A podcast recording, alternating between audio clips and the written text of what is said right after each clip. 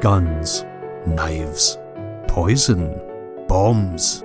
Time and again, assassins have sought to change the course of history through one single, terrible act. I'm Neil Cooper, the host of Assassinations podcast. Join me each week as I explore the darker side of history. New episodes are released every Monday and are available on iTunes and our website, assassinationspodcast.com.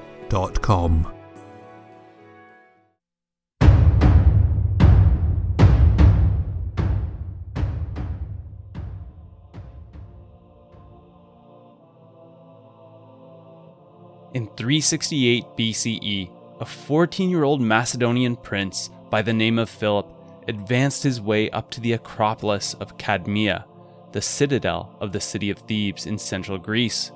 Anticipation building as he ascended at each step. Not to marvel at the surrounding city that was abuzz with its newfound status as the hegemon or dominant power in Greece, but to observe the training of its elite infantry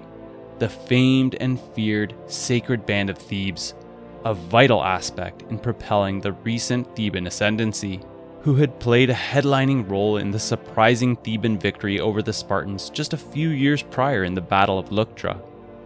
Philip, along with everyone in classical Greece, had been astonished to hear of these events, the seemingly invincible Spartans, cast down by the invigorated Thebans led by the Sacred Band.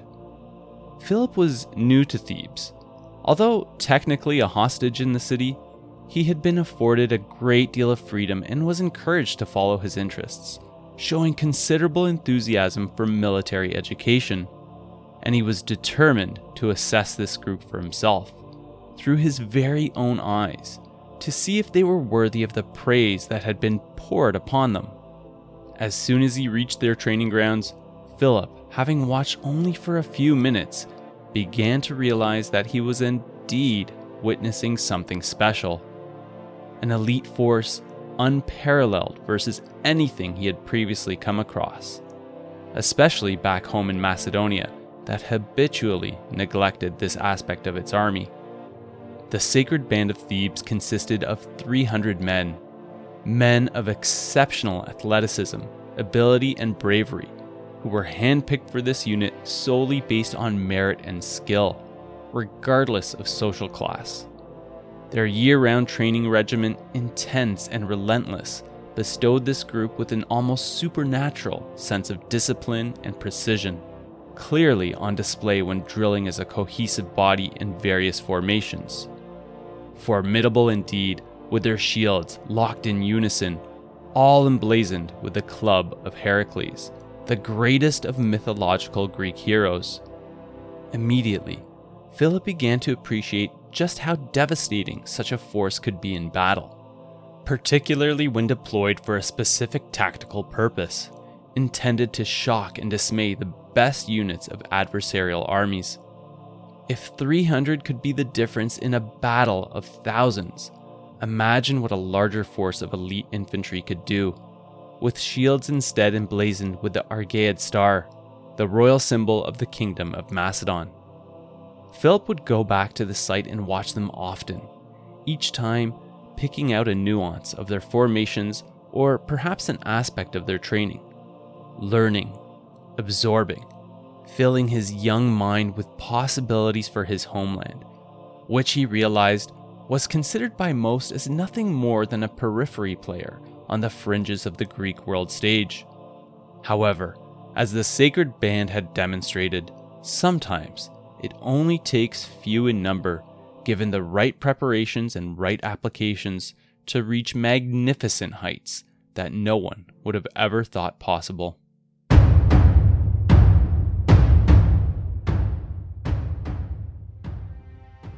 Welcome to the Warlords of History podcast. I'm your host, Mark Pimenta. Episode 13 and the second, delving into the lifetime, motivations, and events surrounding Philip II of Macedon. Before jumping straightway into this episode, you may first want to give episode 12 a listen, wherein we burrow back in time to frame up the tumultuous history of the Kingdom of Macedon, from its founding in 808 BCE leading up to Philip's youth. But here's a quick little summary to help bring you up to speed or act as a refresher in terms of where we last ended up. In episode 12, we began with the origins of the ancient kingdom of Macedon, placing it in modern central North Greece and the southern reaches of the Republic of North Macedonia. Founded in 808 BCE by Philip's ancestors, those of the Argead dynasty, a dynastic lineage that was connected to the mighty mythological characters of the Greek pantheon Heracles and his thunderbolt throwing father Zeus, the king of the gods. But most importantly, establishing the Argead divine right, and theirs alone, to rule these lands as kings, a title also known in Greek as Basileus.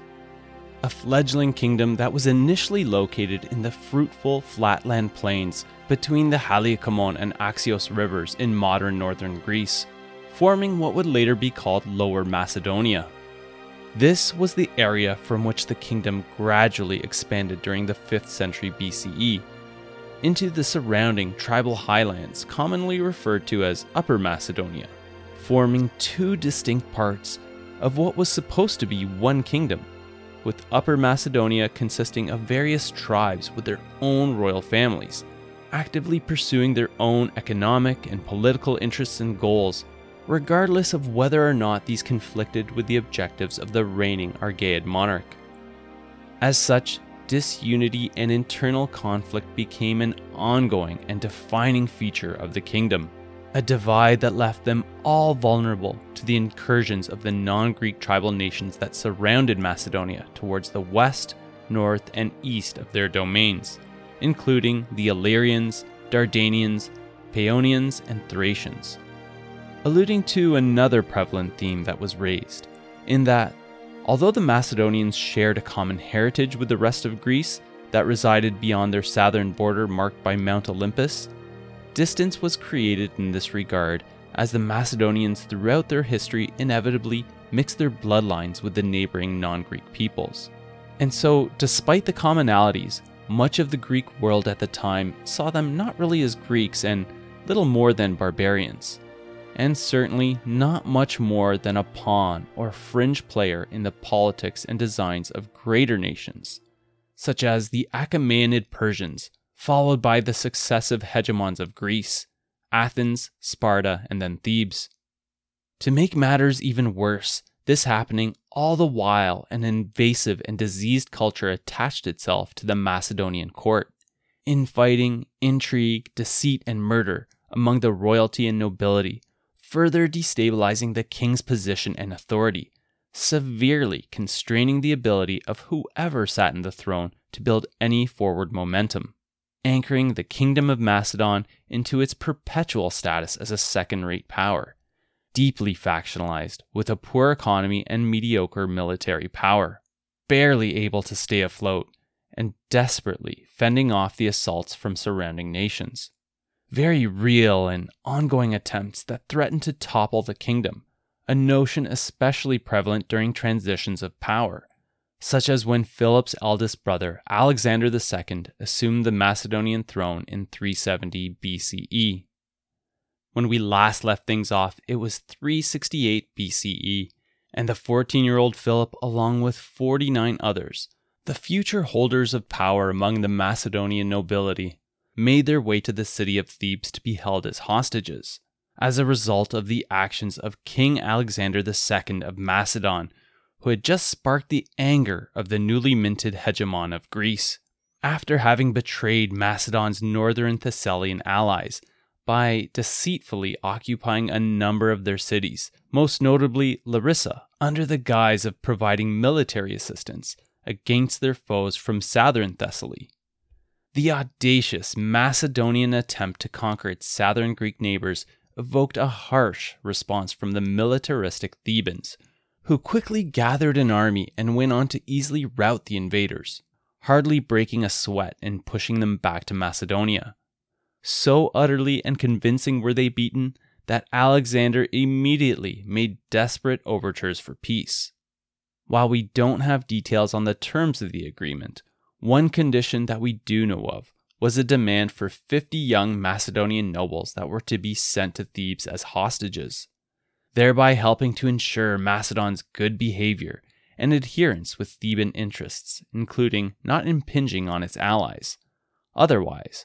forfeit the lives of a considerable number of people that would play a leading role in the future of the Macedonian kingdom. Which, of course, sounds rather ominous. However, this was probably the best thing that could have happened to Philip for a number of reasons. The first one being removing him from the copious intrigue and infighting that would continue to infest and degrade the Macedonian court, which we'll expand upon shortly. In addition to that, the Thebans didn't reportedly mistreat the hostages, but rather housed them with prominent families and members of Theban society, furthering their education and, all in all, treated them quite well, which I believe to have been more of a political calculation perhaps in the effort to win their loyalty and adherence to Theban supremacy, a notion designed to yield further benefits down the road once they returned to their homeland.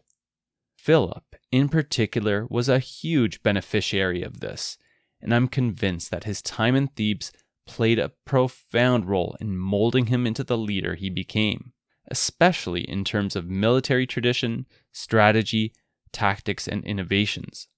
because during his time in Thebes, he would be exposed to some of the best military minds of that generation, learning foundational lessons that he would later build upon and apply to the Macedonian military machine that would later come to dominate the Balkans, Greece, and ultimately the Achaemenid Persian Empire under his son Alexander. This must have been an exciting time to be in the city of Thebes buzzing with confidence and wealth, at the apex of their ascendancy as the most powerful state in the Greek world, at the height of their prestige and influence. The political structure of Thebes was an oligarchy, with power residing in the hands of a small group of military leaders. And at this time, it was a particularly talented generation of key figures that arose to leadership in Thebes at roughly the same time ushering in the Theban hegemony. Although, as a quick side note, there was a double edged sword to this, as the golden age of Thebes lived and died by this group, with Theban supremacy eroding away upon their eventual passing. When he arrived in Thebes, Philip was placed under the care of Pamenus, who housed the Macedonian prince and continued his education. Pamenus, who was an influential and wealthy aristocrat, was also a general of some repute, part of the collection or generation of generals that had played a fundamental role in driving Theban dominance. More important than his credentials, however, at least to Philip that is, was his social circle that included a wide assortment of impressive people. Certainly none more so than Epaminondas, who was highly regarded as the best general of his generation and arguably in all of Greece at that time, a status and fame that was galvanized when he led the outnumbered Theban forces to victory over Sparta in the Battle of Leuctra in 371 BCE. Pamenus and Epaminondas were close friends, affording Philip the regular opportunity to meet with Epaminondas as well. The young Philip, who showed a keen interest in all things military, must have been completely enamored hungry to learn more from this esteemed Theban hero, which Pamenus encouraged and graciously arranged to happen. Not under an exclusive tutorship arrangement, but likely more so in a general sense, with sporadic access to Epaminondas himself alongside the other capable Theban military leaders, thereby providing Philip with perhaps the finest military education that anyone could have hoped for conducted by the finest caliber military minds of the day. Although Philip would have learned about military strategy and tactics during his upbringing back in Macedon, he was now getting an education on an entirely different level. He learned military strategy, tactics, and formations from these brilliant Theban masters of war, an eager student, voraciously soaking up the lessons rendered, that he, in time, would adapt and improve upon. Now, had the Thebans included any psychics among them, with the ability to foresee future events and what the young Macedonian prince would have done with this knowledge, they would have most certainly put an end to it right then and there. Though, as mentioned in the last episode,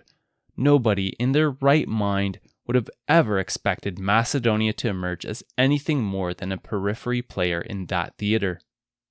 Among the many valuable lessons that Philip would gain during his time in Thebes, perhaps the most vital and severely lacking in the Macedonian army was the necessity for a capable infantry class called hoplites in the ancient Greek world. Hoplites formed the core of essentially all Greek armies at this time, a term derived from the shields that they used in battle called the hoplon, a robust, bronze faced circular shield over top a thick hardwood interior measuring roughly one meter in diameter, offering excellent protection. This infantry class, for those who could afford to take part in it, were also heavily armored, featuring a bronze helmet, a bronze or heavy fabric chestplate or cuirass, and lastly, greaves to help protect the lower legs. The hoplites' main weapon was an iron tipped spear, two to three meters in length, called the dory. However, they also carried a short sword as a secondary weapon in case the spear broke or the infantry formation was broken. Hoplites were most effective and primarily designed for fighting as part of a bigger unit called a phalanx, a rectangular mass of troops, shields interlocked, spears protruding, with the goal of pushing, stabbing, and breaking the formation of whatever stood in front of them, typically an opposing phalanx, and had time and time again been proven to be exceedingly effective in battle. For example, when playing a central role in defeating the Achaemenid Persian invasion, pushing them out of Greece and all the way back to Asia in 479 BCE. The Theban hoplites were excellent soldiers. While essentially similar to the spear and shield wielding soldiers common to all Greek city states, they were praised for their skill and competency, not granted through any gifts imbued from the gods, but from a superior training regimen. In most Greek city states, the hoplites consisted of free citizens, from landowning families and the aristocracy, those who could afford the costly equipment to join. In fact, arms and armor were often passed down as family heirlooms for successive generations to take part in the military, as duty and prestige was attached to service. Beyond the exclusivity of participation due to cost, there were other limitations with this model being that most armies were in effect citizen militia, with one notable exception to this norm being Sparta, whose citizens were professional soldiers, but at this point in time, struggling with military manpower constraints. For the citizens of most Greek city states, however, soldiering was not a full time or year round vocation, even for the bulk of the Theban army, receiving not much more than basic military training serving in the army or in military campaigns sporadically as the need arose, with the campaigning season normally being between late spring to late summer or early fall. The typical cadence for a citizen soldier was something like planting crops in the spring, going off to war if needed, and then back home for the harvest. Thebes, however, had a solve for this a small but finely tuned contingent that could and had been proven to be the difference maker in the field of battle the Sacred Band of Thebes, taking us to the story we covered at the top end of this episode. Philip, during his time in captivity, was afforded the opportunity to view this elite force of the Theban army that had played a headlining role in ending Spartan domination. 300 hand picked men, all selected for this illustrious unit based solely on merit and ability regardless of their social class, fully funded by the state, relentlessly trained year round, and in a constant state of battle readiness. The prevailing notion is that these 300 warriors were in fact 150 pairs of male lovers, bound by love to stand, fight, and protect their partners until victorious or until the bitter end.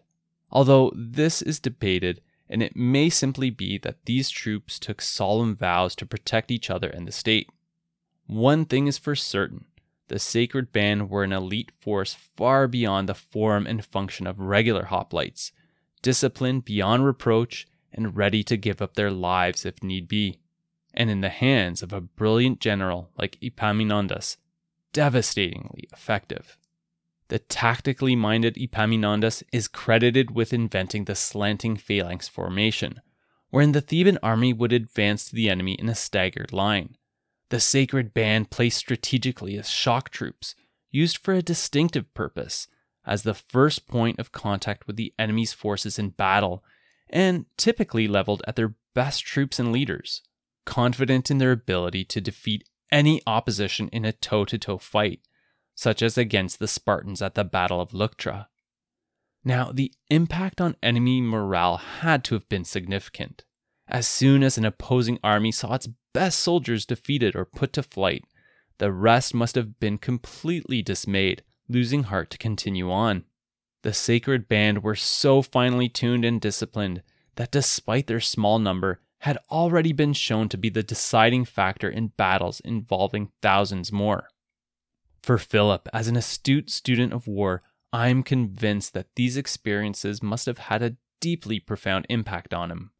Understanding that, like all other militaries of the nations in that part of the world, Macedon, of course, had always had an infantry, but it was mediocre at best, its importance neglected in favor of the prestigious Macedonian companion cavalry that we touched on in episode 12. While Philip was in Thebes, his mind exploding with military epiphanies that could be leveraged by his struggling nation,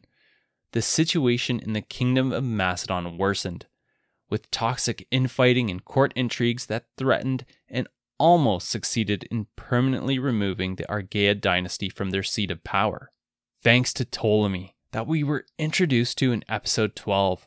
the lover of Philip's mother Eurydice, who had co led a failed coup to remove Amyntas III, Philip's father, as king towards the late 370s BCE. Another opportunity to make an attempt was now at hand, following King Alexander II's ill planned and disastrous attempt to conquer northern Thessaly in 368 BCE, which of course resulted in Philip being handed over as a hostage to Thebes. Although Eurydice, the mother of the reigning Macedonian monarch, had died around this time, Ptolemy was still quite active in drumming up support among the Macedonian nobility for his ascendancy, greatly helped by the fact that internal confidence and support for Alexander II had evaporated. Ptolemy's campaigning for leadership was then also given a huge outside boost from the Theban oligarchs, who were getting into the swing of exercising their believed hegemonic right to meddle in the affairs of all nearby nations, favoring Ptolemy as a puppet in place of Alexander II, believing that he could be better trusted to adhere to the Theban interests and those of its allies. As such, in 367 BCE, during a war dance performance attended by Alexander, the armed performers, in the midst of their mock battle, then put their blades to use in earnest, brutally driving them into the king this successful assassination having been fully orchestrated by Ptolemy, who then asserted himself as the regent ruler of Macedon, being that Perdiccas III, Philip's second eldest brother, and next in line for the throne, was too young, probably around 16, two years away from being of an age to rule. Granted, this power play wasn't universally accepted, especially among the nobility that were still Argead loyalists who had called upon Thebes to intervene and prevent this event from devolving into a civil war. However, this was another move that must have been orchestrated as well, because the celebrated Theban general Pelopidas entered Macedon at the head of a strong force and smoothed the transition to uphold Ptolemy's grasp on power. Power that he exerted in full, acting unilaterally as an overbearing regent not involving Perdiccas in kingdom affairs, trying to keep him in the dark, while working in the background to usurp the crown of Macedon for himself. Fortunately, this didn't come to fruition. Believing that Ptolemy was secure in Macedon, the Theban military presence in Macedonia eventually departed, being needed elsewhere to exert their growing power and influence. Being that Sparta and in particular, the Athenians remained hungry to regain dominance in Greece. And in 365 BCE, two years after taking power in Macedon, Ptolemy in turn was assassinated by the hand or on the order of King Perdiccas III, who had reached the age of majority and had obtained the backing of the bulk of the Macedonian nobility. This, of course, alarmed the Thebans, but Perdiccas put their concerns to rest by renewing the Macedonian alliance with Thebes that Ptolemy had established,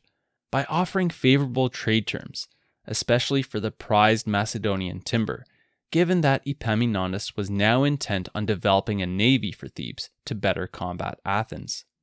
With Perdiccas also promising to help oppose Athenian expansion, which was showing an aggressive revival, in particular aimed at the independent city of Amphipolis that bordered Macedon to the east. The modern reference point being in northern Greece, close to the mouth of the Struma or Strimonas River, where it meets with the Aegean Sea. Accordingly, Perdiccas sent a sizable garrison of Macedonian troops to Amphipolis to help bolster its defenses demonstrating a tangible commitment to keeping the city out of Athenian hands. Thebes, in return, responded with an act of goodwill themselves, announcing that they would be freeing Philip from captivity and sending him back to Macedon. From Perdiccas's perspective, while the return of his younger brother was good, it was largely of minor consequence, the far greater prize being winning the acquiescence of Thebes. However, this arrangement came with a considerable negative attached to it, putting Macedon directly in open conflict with Athens, who desperately sought to control the city of Amphipolis. Which may be raising the question what exactly made the city of Amphipolis such a high priority target for Athens? In short, as we briefly touched upon in episode 12, it was the adjoining, richly endowed gold and silver mines being that whoever held the city held strategic access to the mines. Not to mention that the city was originally founded as an Athenian colony in 437 BCE, though subsequently conquered by the Spartans in 424 during the Peloponnesian War. And later, following the wilting of Spartan dominance, the city then fell through their hands as well, with the inhabitants claiming it as an independent city state not under the domination of any foreign power. However, what remained was an intense Athenian desire to retake this former colony of theirs that went rogue, which of course Thebes wanted to prevent. Otherwise, this would have greatly deepened Athenian coffers, riches that would have certainly been put to use to finance the rebuilding of their naval power and overall strength. In late 365 BCE, the now 17 year old Philip made his way back to Macedonia, returning to the court of his brother, King Perdiccas III, in the capital city of Pella. Arriving as a young man entering early adulthood, Philip didn't yet possess the commanding presence of his later years. He wasn't yet the heavily bearded, visibly weathered and scarred king that he's typically portrayed as, though the beginnings of a wispy beard the type that 17 year olds can grow was probably starting to appear. Upon returning to his homeland, although some of the players had changed, the situation in Macedon was rather similar to what he had left behind during his three year absence. Macedonia remained a pawn of greater foreign powers, some of which who were backing pretenders to the Macedonian throne, notably the Thracians supporting Pausanias and another that Athens was supporting by the name of Argaeus. And as usual, the surrounding tribal nations of Dardania, Illyria, Thrace, and Paeonia were rattling their swords, brazenly threatening to take more lands unless financial tributes were sent their way. Perdiccas, through previous correspondence and now in discussions with his brother, would have been well aware of the education that Philip had received. With the kingdom facing hostilities from almost every side, Perdiccas wasted little time, throwing Philip right into the mix, sending him out to take charge of the eastern provinces of Macedon, a position befitting of his station, but where he would also be facing the very real threats from the Thracians to the east and the Paeonians to the north, with Perdiccas continuing to directly oversee the more populous and wealthy central and western portions of the kingdom. Part of the motivation surrounding this must have been a cautious strategic calculation, intended to keep Philip out of the politics and intrigue in Pella, in case he was toying with the idea of making a play for the throne himself. Although Philip was governing the economically weakest and most sparsely populated portion of the kingdom, part of his charge included acting as the general over a body of troops to defend Macedonia's borders, although we unfortunately have no details on the size of this force. While Philip did reportedly an admirable job overall in terms of his five year governance of eastern Macedon, it was in military command that he shined, taking this on with an aggressive zeal, possessing the ability and wisdom of someone far older than his age would typically dictate, no doubt heavily influenced by the time he had spent in Thebes. He focused on the fundamentals, training and drilling with his troops relentlessly, demanding a high degree of discipline unlike anything Macedonian soldiers had been faced with previously but that from there on in would become the norm for any armies under his command, enhancing their physical fitness and mobility with much greater emphasis placed on the infantry, playing a more central role in his configuration. The ancient Greek historian Diodorus Siculus, in his 1st century BCE work called the Bibliotheca Historica, wrote that once Philip improved the organization of his forces and equipped the men suitably with weapons of war, he held constant maneuvers of the men under arms and competitive drills. With other historical accounts stating that Philip made his soldiers march as far as 60 kilometers a day, with personal effects strictly forbidden so as to not be weighed down unnecessarily and inhibit their speed. But it wasn't just his military education.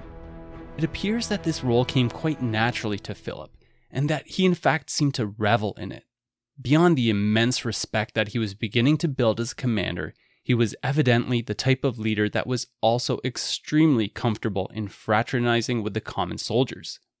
He wrestled and boxed in the common arena, drank with the troops while tossing out good natured insults with the best of them, little by little putting together a fine fighting force that was devoted to his leadership, which would have been put on display whenever various Thracian tribes from the east and Paeonian tribes from the north sporadically attempted to encroach on Macedonian lands to raid and despoil. Although this notion in particular lacks firm contextual evidence, these types of small scale incursions were a relatively common occurrence, and I tend to support the idea that Philip and his increasingly mobile troops were now better able to respond, mauling the invaders and forcing hasty retreats, much to their surprise, given that they had grown accustomed to facing light opposition. Another theory that I think is quite probable is that during his five year tenure in eastern Macedon, particularly in the latter portion of his time there, Philip would have started experimenting with the equipment and formation innovations that would later come to define his core infantry, the Macedonian phalanx, making it the scourge of enemy opposition for decades and centuries to come, which we'll later dive into the configuration of. However, these ingenious innovations were not likely fully fleshed out yet, or implemented in any meaningful capacity, and were about to be rudely interrupted, sparked by a disaster that landed across the kingdom in the west. Overall, it appears that Philip was doing a solid job governing his regions from 364 to 359. The east was stable with secure borders, the Thracians and Paeonians finding it much more difficult and costly to enter Macedon than in previous years. This in stark contrast to what was happening in central and western Macedonia under King Perdiccas III. As mentioned earlier, maintaining the alliance with Thebes was a necessary component for Perdiccas to keep hold of the crown. But this, of course, put Macedon into an inevitable collision course with the reinvigorated Athenians, a war that was taking a heavy toll on Macedonia. In 363 BCE, Athens launched an invasion into Macedon, their naval forces as usual extending the reach of their troops, surprising Perdiccas by conquering the important coastal cities of Methone and Pydna in quick succession. A scary proposition, being that Methone is only about 40 kilometers to the south of the capital city Pella. Athens then used these newly acquired cities as bases to cause further havoc in the area. For example, Athens used these cities as staging points to make attempts on conquering Amphipolis, at least two assault attempts that were successfully repelled, with an underlying note there is that Philip may have had a hand in these encounters since he was stationed in the east. To make matters even worse, Athens was backing a pretender to the Macedonian throne called Argaeus, setting him up in Methone with an Athenian hoplite guard to keep him safe, enabling him to begin canvassing the surrounding territories in his bid to replace Perdiccas. Unable or unwilling to take on the Athenian forces alone, Perdiccas would have sent urgent requests to Thebes for their assistance in order to retake their cities, but this was met with an emphatic no, being that Thebes was dealing with a much more significant setback. In fact, the death blow to the maintenance of their Greek supremacy. With the death of Epaminondas and the defeat of Thebes at the Battle of Mantinea in 362 BCE, with Athens and Sparta working together to cast down the short lived Theban hegemony, which lasted less than a decade, leaving that seat essentially vacant, although the Athenians were making a good case to regain it. To say that things were not looking good for the Macedonians would be a gross understatement, and it was about to get worse for Macedon, much worse. With the almost eternal Macedonian foe now nearing his 90th year on earth, the powerful King Bardyllis of the Dardanians and southern Illyrian tribes, reappearing in Upper Macedonia in 360 BCE, hungry to take more lands and extract more tribute from Macedon. Bardyllis, as you may recall from the last episode, had fought and defeated Philip's father, Amyntas III, in 392, sacking Pella, and later returned to defeat Philip's eldest brother, Alexander II, in 370, wherein he began occupying a large portion of Upper Macedonia, which was still in his hands. Understanding that Perdiccas was struggling anew under the weight of the Athenian invasion, Bardyllis seized upon this opportunity to carve out more of Upper Macedonia for himself, entering at the head of a large force. Laughing in the face of the life expectancy in classical Greece, which was 25 to 28 years of age, his advanced age doing nothing to temper or slow down his ambition and drive. Perdiccas did apparently have some smaller forces in field and commanded them to oppose Bardyllis's approach, but they were easily swept aside or quickly gave themselves up, believing that this collection of Dardanian and Illyrian warriors could not be defeated. Infuriated by the mounting losses and poor showings, with the Macedonian forces regularly melting away against the invaders, King Perdiccas gathered an army, probably in the realm of around 10,000 troops, and took it upon himself to lead them into Upper Macedonia to retake these lands in late 360 BCE. Determined to face Bardyllis head on, though the quality of the Dardanian and Illyrian infantry, that were essentially hoplites as well, would have been far greater, better trained, and the veterans of numerous military campaigns. Unfortunately, we have no details on the battle itself. However, we do know that it ended up as a massive catastrophe for the kingdom of Macedon. According to Diodorus Siculus, the Macedonians had lost more than 4,000 men in battle, and the remainder, panic stricken, had become exceedingly afraid of the Illyrian armies and had lost heart for continuing the war. Bardyllis and his army had thoroughly routed the Macedonian contingent. 4,000 Macedonian soldiers left strewn about dead on the battlefield, accounting for more than a third of the royal army, with King Perdiccas III included among the casualties.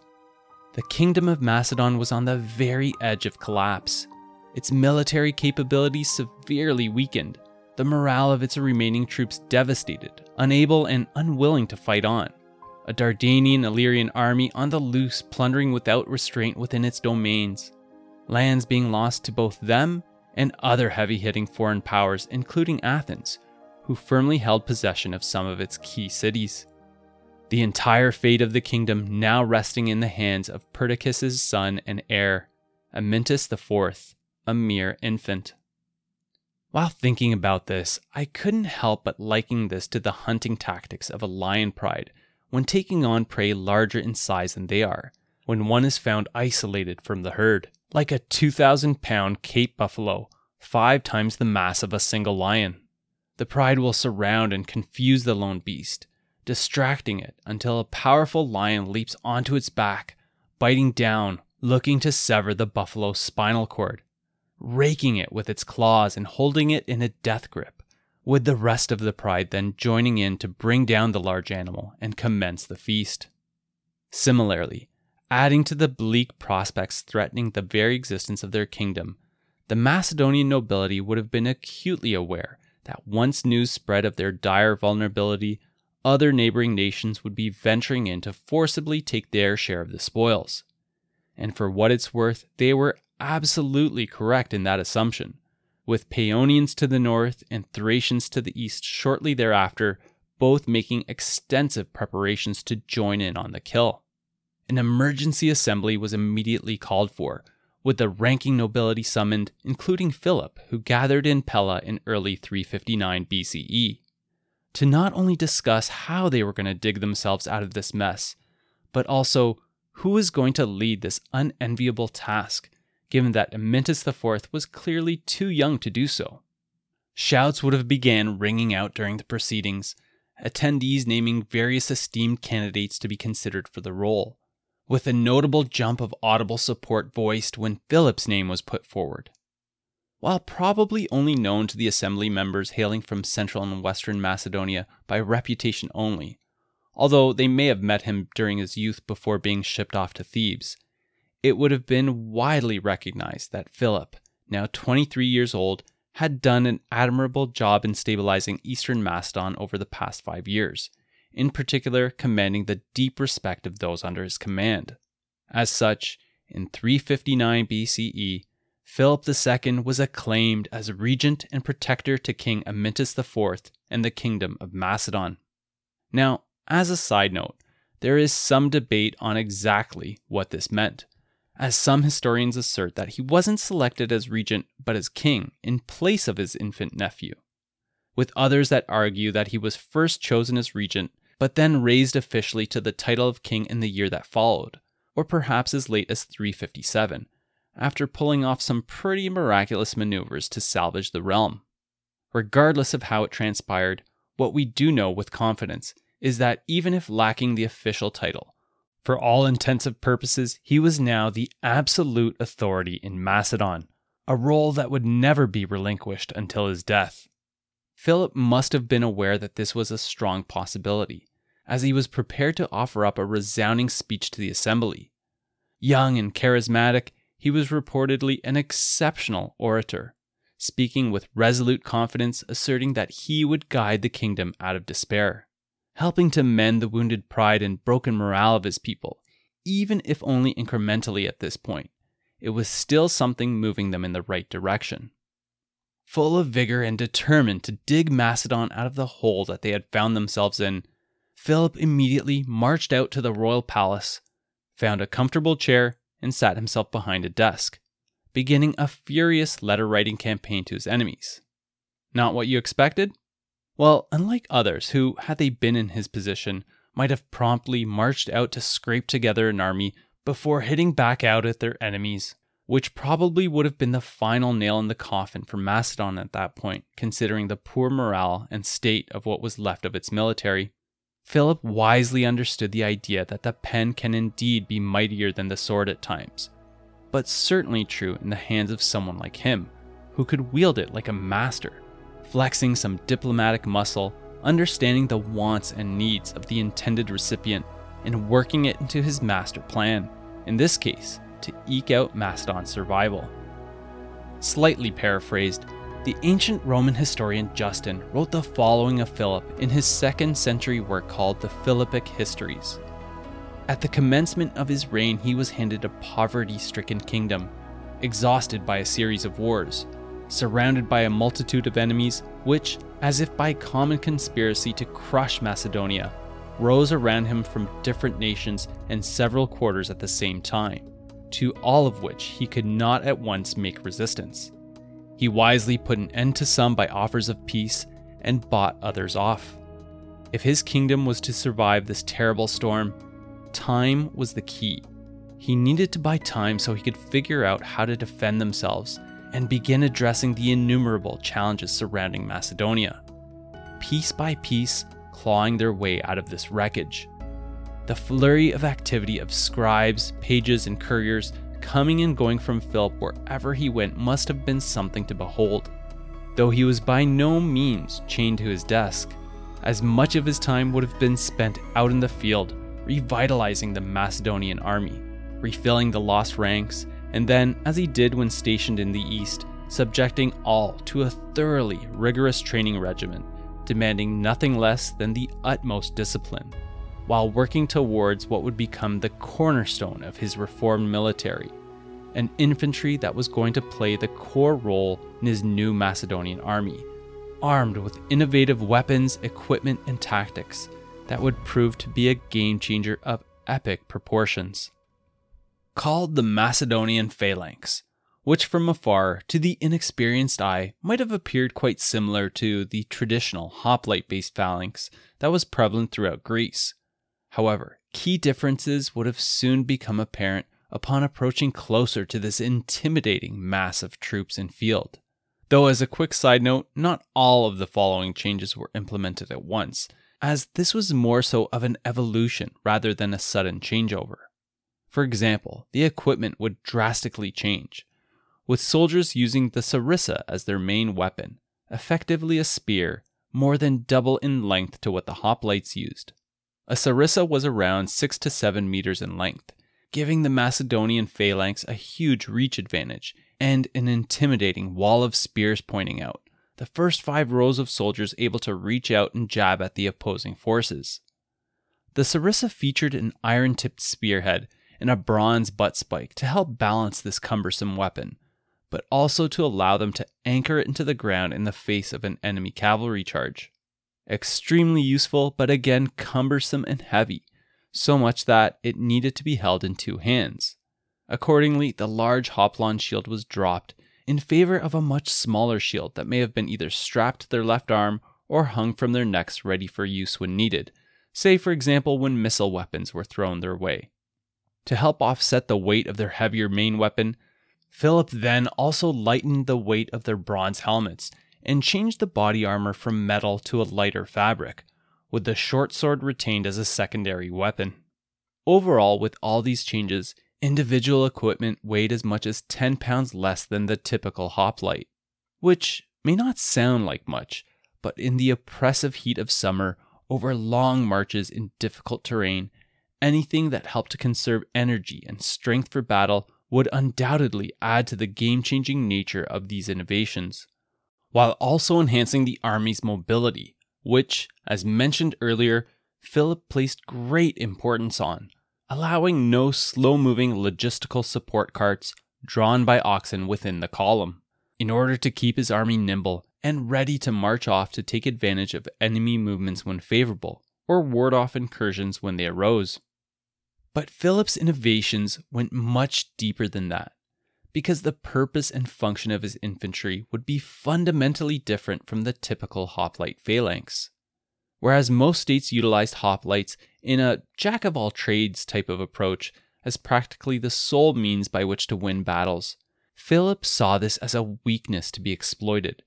instead, configuring the units within his army to each serve a specialized or distinct role for winning a battle that, in order to be effective, needed to be employed together.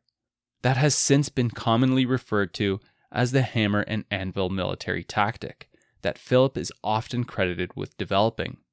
The role of the Macedonian phalanx was to pin the opposing forces down, applying constant pressure. A wall of spear points that was sometimes sufficient to break whatever lay in front of it. However, its main function was to keep the enemy occupied or act as the anvil while the Macedonian companion cavalry wheeled around to flank the enemy, crashing into them from the sides or the rear as the hammer, disrupting opposing formations, causing them to fall into disarray. Although the utility and importance of the infantry was no longer being neglected, there still remained a feeling of lesser prestige attached to those that belonged to its ranks, at least in comparison to the companion cavalry, called hetairoi in Greek. So, Philip began to remedy this as well, rebranding and elevating the Macedonian infantry as the Pezhetairoi, meaning foot companions. And these weren't just empty words, because actions followed that essentially put the infantry on par with the cavalry by introducing the finest of their ranks into Philip's immediate orbit, their voices now counting for something in assemblies, while also joining in with Philip, feasting and drinking with the king of Macedon, which of course had the additional benefit of binding these soldiers to their king, who were increasingly ready to follow and fight for him wherever he led them, while also developing a sense of camaraderie and perhaps some healthy competition between the various military units under his command. However, in the midst of all these changes that were in their infancy at this point, one thing was exceedingly paramount training. Unabating, relentless drilling and training. All the units in his army. A fundamental aspect that would continue over time, throughout the entirety of his career, in fact, pushing his troops to get stronger, unwavering, molding them into an unstoppable force of nature. But all of this was now contingent on the Macedonian phalanx as the new backbone of the entire army as success could only be realized if the soldiers kept their formations and nerve in the heat of battle. With Philip making his intention clear that this was not going to be a seasonal type army, but a year round vocation, Macedonians paid to become a professional standing army. Although he was probably scrounging to find the money to keep them paid. But forgive me because we are getting way ahead of ourselves here, being that this evolution was most certainly in its early stages and Philip was in desperate need of time to pull this together. So while getting his army into some semblance of fighting readiness, he was also buying time with his enemies. Literally, paying off Macedonia's neighbors to stall their impending aggressions. First, dealing with the Thracians bordering eastern Macedonia, who, lucky for Philip, were then dealing with an internal power struggle, since King Cotys had died in the prior year leaving his three sons as successors over a divided kingdom that soon fell into dispute, each vying for absolute control, offering up the perfect opportunity for someone like Philip to exploit. Baresades, the son that held the Thracian lands closest to Macedon, still held Pausanias in his pocket, who you may remember from the last episode was a pretender to the Macedonian throne that had unsuccessfully led a Thracian backed invasion into Macedon 10 years prior in 369. Understanding this, Philip was able to fully take advantage of the situation, paying off Baresades, who was eagerly grasping out for funds to continue battling his brothers for control of Thrace, with Baresades in turn agreeing to not attack Macedon, but also relinquish supporting Pausanias, who was probably executed right then and there since we never hear of him again. With the Thracian threat thus quieted for now, Philip then turned his attention to the Paeonians, who bordered Macedon to the north. By this point, I've mentioned the Paeonians a number of times, so let's just take a couple of moments to cover who these people were. The territories of the Kingdom of Paeonia, sandwiched between Illyria and Dardania to the west and Thrace to the east, roughly corresponds with the modern northern lands of North Macedonia and western Bulgaria. It consisted primarily of independent tribes that, in recent decades leading up to that point in time, had become more unified under a dominant tribal chieftain by the name of King Agis, who became Paeonia's centralized ruler. Though only really loosely bound to this centralized ruler, as the dominant notion is that the Paeonian tribes continue to operate heavily independent from one another, often squabbling amongst themselves as well. As such, Philip scraped the Macedonian coffers for every last ounce of gold and silver he could scrounge, and sent various payments northwards, not just to King Agis, but also to the influential regional tribal chieftains as well, thereby decreasing the overall Paeonian appetite for war. Although the Thracians and Paeonians were satisfied for now, Philip understood that before long they would come back clamoring for more. And there was a much greater and more immediate threat to Macedonia's future that had to be dealt with first, so that Philip could gain the needed time to continue getting his military ready for the dangerous road that lay ahead. But gold wasn't going to cut it this time, because King Bardyllis of the Dardanians and Illyrians already had Macedonian gold coming in, while controlling large portions of Upper Macedonia as well. Philip was going to need to offer up something even more intriguing to hold off the ancient Dardanian king. So Philip offered up himself, proposing a union between the families and a chance for Bardyllis to seal his legacy by introducing his bloodline into that of the Argeads and ultimately the Macedonian throne, to which Bardyllis readily agreed, with Philip marrying Audata, who was either Bardyllis's daughter, granddaughter, or great granddaughter. In celebration of this marriage, an alliance was agreed upon between the two nations, although the terms were heavily slanted in favor of Bardyllis, who held every advantage, which Philip recognized and accepted, at least for now being that this action undoubtedly deterred a full scale Dardanian invasion of Macedon when his country was most vulnerable, and that bought him the valuable time that he was seeking to continue implementing the military improvements and diligent training regimen that he had kicked off when raised to leadership as regent and protector to King Amyntas IV and the Kingdom of Macedon. Philip's first year in power was shaping up to be a promising one and somehow, without jumping into any battles whatsoever, he had managed to steer his nation clear from complete disaster,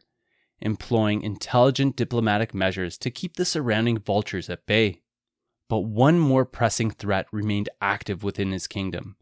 that being an active war with the powerful Athenians and their support of another pretender to the Macedonian throne, Argaeus. Since conquering the coastal cities of Methone and Pydna in 363 BCE, Athenian designs on conquering additional Macedonian cities had somewhat calmed, as Philip understood that they were laser focused on regaining the city of Amphipolis and its fabulously rich gold mines, which, as you may recall, while being an independent city, still retained a Macedonian garrison to help defend its walls. Philip inferred that Despite the Athenian support of Argaeus's claim, however dubious it was, this was purely a political play, not some type of righteous act intended to install someone who would not oppose Athenian plans for the region. Philip figured out a way to use this to his advantage, given the right opportunity, and he would almost certainly have had eyes on Argaeus, waiting for him to make a move, stationed in the city of Methone and protected by Athenian troops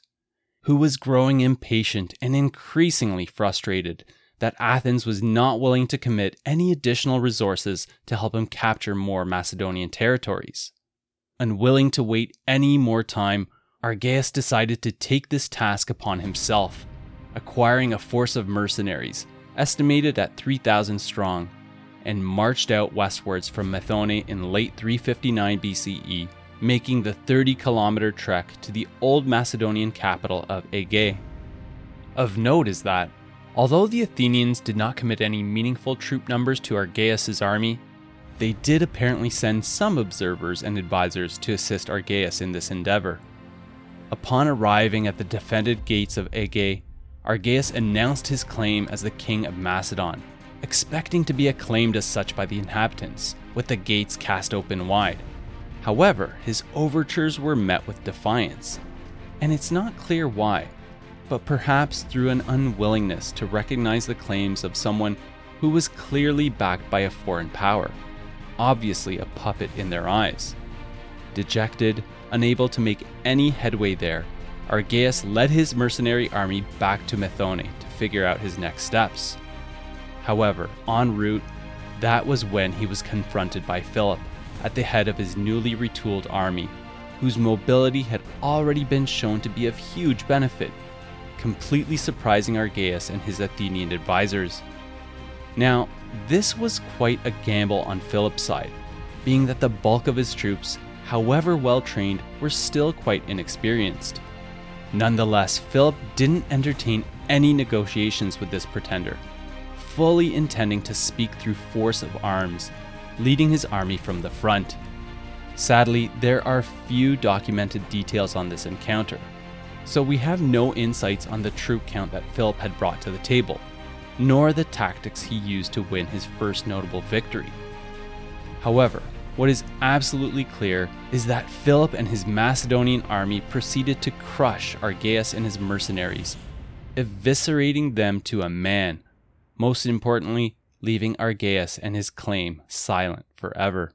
Interestingly, Philip treated the accompanying Athenian observers and advisors graciously, and despite being at war, with unexpected mercy, letting them return to Methone unharmed. Calculated kindness, which also came with another message that would soon have the Athenians salivating, offering up peace terms,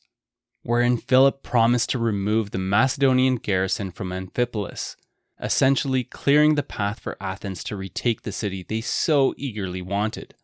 the prize that Philip knew they had wanted all along, all their subsequent efforts being subject to that main goal. Athens ratified the peace deal and despite the Macedonian cities of Methone and Pydna staying in their hands, Philip delivered on his promise and recalled the Macedonian garrison to Pella. As 359 BCE came to a close, Philip's first year in power had been a resounding success, a truly impressive testament to his skill as a leader. Two pretenders to the throne eliminated, and the four main foreign threats stalled from ransacking the kingdom of Macedon thereby preserving its sovereignty and buying him the time that he needed to begin elevating and innovating the Macedonian army. Macedonians, whether commoners or nobility, must have been feeling an electric excitement in the air, as if they were on the verge of something monumental. It was, of course, hard to deny that it was already an astoundingly different environment from what Philip was handed, when everything seemed so dark less than a year ago. But this was just the beginning, and it was now time for Philip to go on the offensive.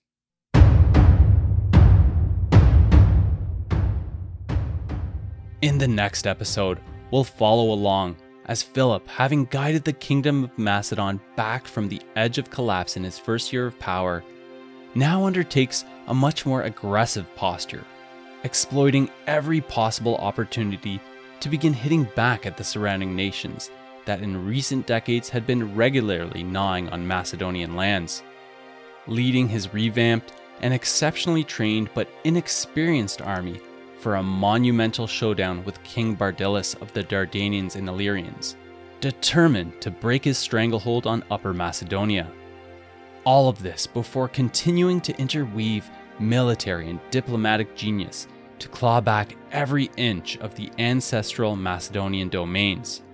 turning the heads and raising the alarm of all nations within Greece, who begin cobbling together alliances and taking actions to keep this audacious upstart held at the fringes of their world.